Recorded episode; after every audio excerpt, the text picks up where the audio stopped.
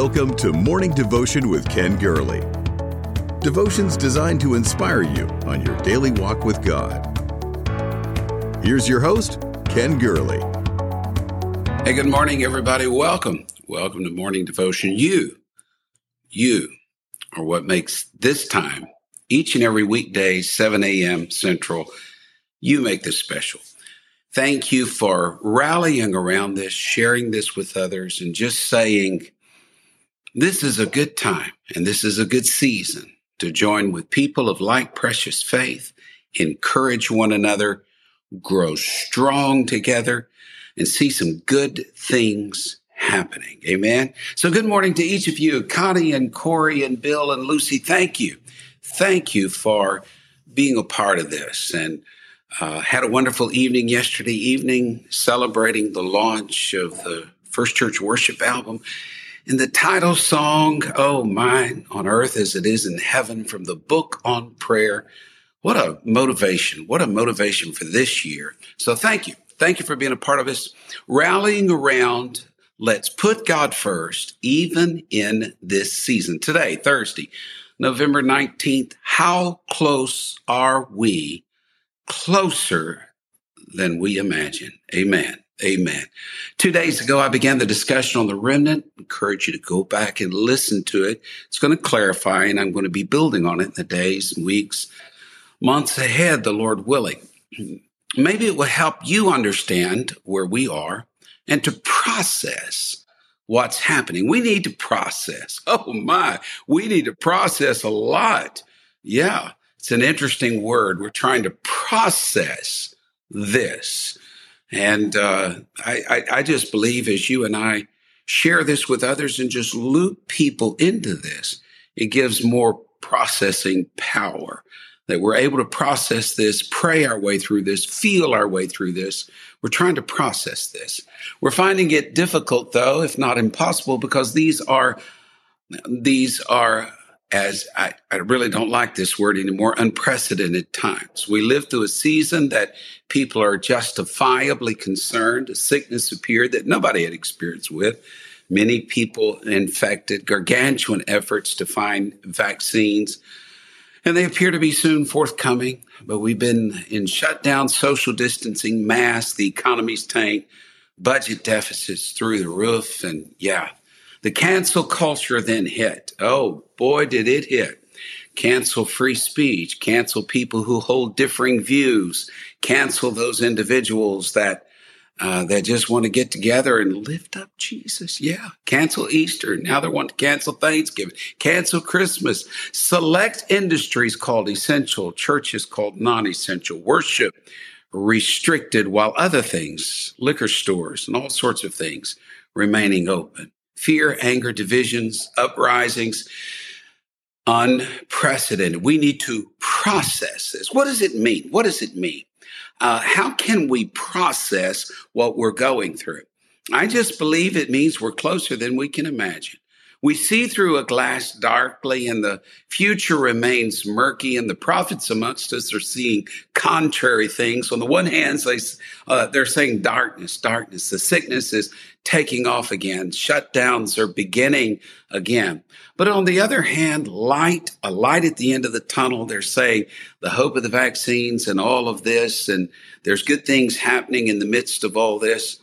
But I, I do believe that we're beginning to see things more clearly. And here's two things that I know. First, God is up to something. I believe that with all my heart. I'll speak a little later today about it and probably all day tomorrow about it. Yeah.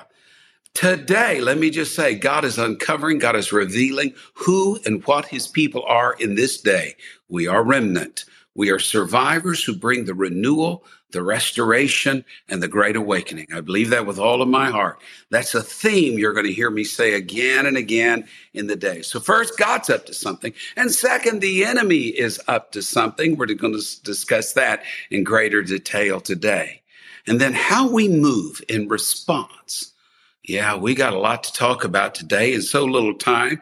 Thank you for being a part of this, Kathy, Karen, Brenda. Three, I just saw three Karens go by in a row. That's got to be a record. uh, share the page, like the page, follow the page, and let's see what God has. I, I'm going to have to put on the tinfoil hat here. That's what some would think. How close are we to the end of it all? You may have heard the phrase over the summer by one political campaign, build back better. You thought that's hard to say, but do you know that phrase is coined and used for the last few years by globalists? The idea that an existential threat faces mankind. They say that's global climate change and that extraordinary efforts should be done to confront it. And that caused the Kyoto Protocol and uh, where they're going to reduce greenhouse emissions and the Paris Accord. And the thinking is if the world will just abandon fossil fuels, um, if we don't, we will be no more. And I, I, I, don't think reducing greenhouse emissions can hurt. In fact, our nation's been doing that at record levels with energy independence, fracking, shifting to natural gas. Everybody wants a clean environment. That's good. But you don't understand. That's not enough. There's got to be a fight in all this. We must fight and defeat anybody that opposes it. Some have noted that climate change is the new world religion to protect Mother Earth. And the God of this religion, hear me carefully, is science. Science says this. Therefore, we must obey. And the evangelists for this new religion are at work because they see in this pandemic the opportunity to convert the masses. How close are we? I believe it's closer than we can imagine. I grew up hearing about the mark of the beast. Did you? Did you? I grew up at the apex of the Cold War. We practiced hiding under our desk in case of a nuclear holocaust. We watched those with means buy and build bomb shelters in their backyard.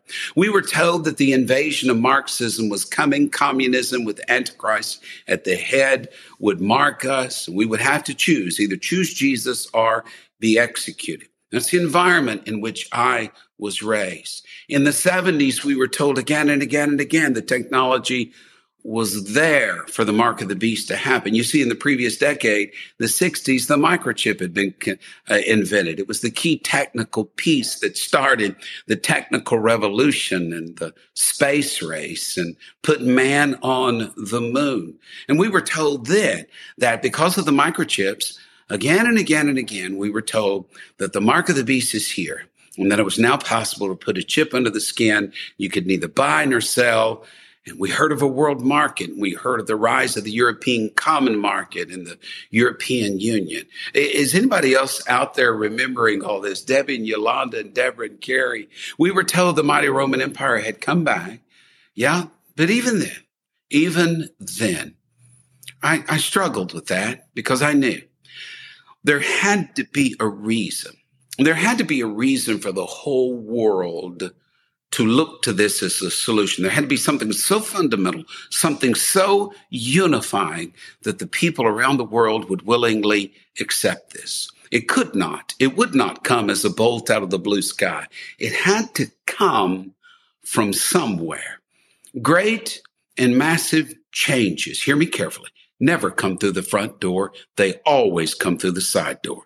No one paid much attention to the annual meeting of the World Economic uh, Forum, that four day conference held each year in Davos, Switzerland.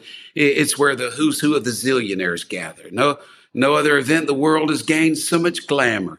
Anywhere from 1,200 to 1,500 private jets It's just funny. Are going to fly their attendees to that conference, and while they talk about climate change and greenhouse emissions, I, I'm sorry, I just find that funny. Each year, this group generates either admiration or ridicule, but this year, the plan meeting has been postponed. It's postponed now from January 2021 and uh, to May 2021 in Lucerne, Switzerland. The theme this year is going to be the Great Reset. And the interest level is extremely high. You read about yourself. They're not being coy. They're not hiding this. It's not really a conspiracy theory if they admit what they're doing. The founder of the World Economic Forum says, and he wrote a book about it in the summer. I, he says, and I quote, we have one planet. We know that climate change could be could be the next global disaster. So we have to decarbonize the economy in the short window still remaining and then bring our thinking and behavior into harmony with nature. Yeah. That's what he said. The Prince of Wales, speaking of our, uh, is speaking of evolving our economic model. And the lesson to learn from this crisis is that we need to put nature at the heart of how we operate. Secretary General of the United Nations recently said the Great Reset is a welcome recognition that this human tragedy, speaking of the pandemic, must be a wake up call. And then he argues that economies and societies must be more resilient in the face of this pandemic and yeah, climate change. You get the picture. The upper echelon of the world of global corporations, name them, they're a part of this. Key representatives from governments, the richest of the rich, they're coming together next May for a twin summit they call the Great reset. They're going to set up digital centers, 400 cities around the world that they hope to attract millions of young people they will call global shapers. They want to mobilize millions that they can reshape all this world and the institutions, the great reset. The head of the World Economic Forum, Klaus Schwab recently said, one silver lining of the pandemic is that it has shown how quickly we can make radical changes. They believe they have found not just a silver lining, they have found the silver bullet to end capitalism, the law of the harvest, to end nationalism. And that silver bullet is the pandemic. I believe that a one world government is closer now than we've ever been before. Nationalism is mocked and ridiculed by the so-called enlightened ones. That's why the flag is viewed with a jaundiced eye by some. It's a symbol of national pride. People should not be proud of their countries. They should be children of the world. How close are we to a one world system? We are closer than any of us can even imagine. I'm not the first, nor will I be the last to say such things. It's just been on my mind lately. I think of the late Irvin Baxter, who was lost to us earlier this month. He built his ministry loving God, loving the word, loving the apostles' doctrine, believed the word of God was interpretive of the day in which we now find ourselves. He tried to determine how the last of the last days would unfold. He was a watchman on the wall, trying to make sense of what he was seeing happening from a biblical perspective and what he saw. He never claimed to be 100% accurate with what he shared. He was, after all, looking through a glass darkly, but he tried to make sense of that. And I admired him for it and I honored him for it, as did so many others. And that he died and he passed from this life on Tuesday, November 3rd, when the election day took place. I'm sure some would say it was just coincidental. And I, I just don't know if I believe in coincidence. I believe in providence. And I believe that. I believe that his passing was just another indicator that the days that he saw coming now are. That globalism and a one world system, it's back with a vengeance. Climate change and pandemic now merge under the worship of science and the modern irreligious world is awaiting their great reset. You hear me carefully. It's here.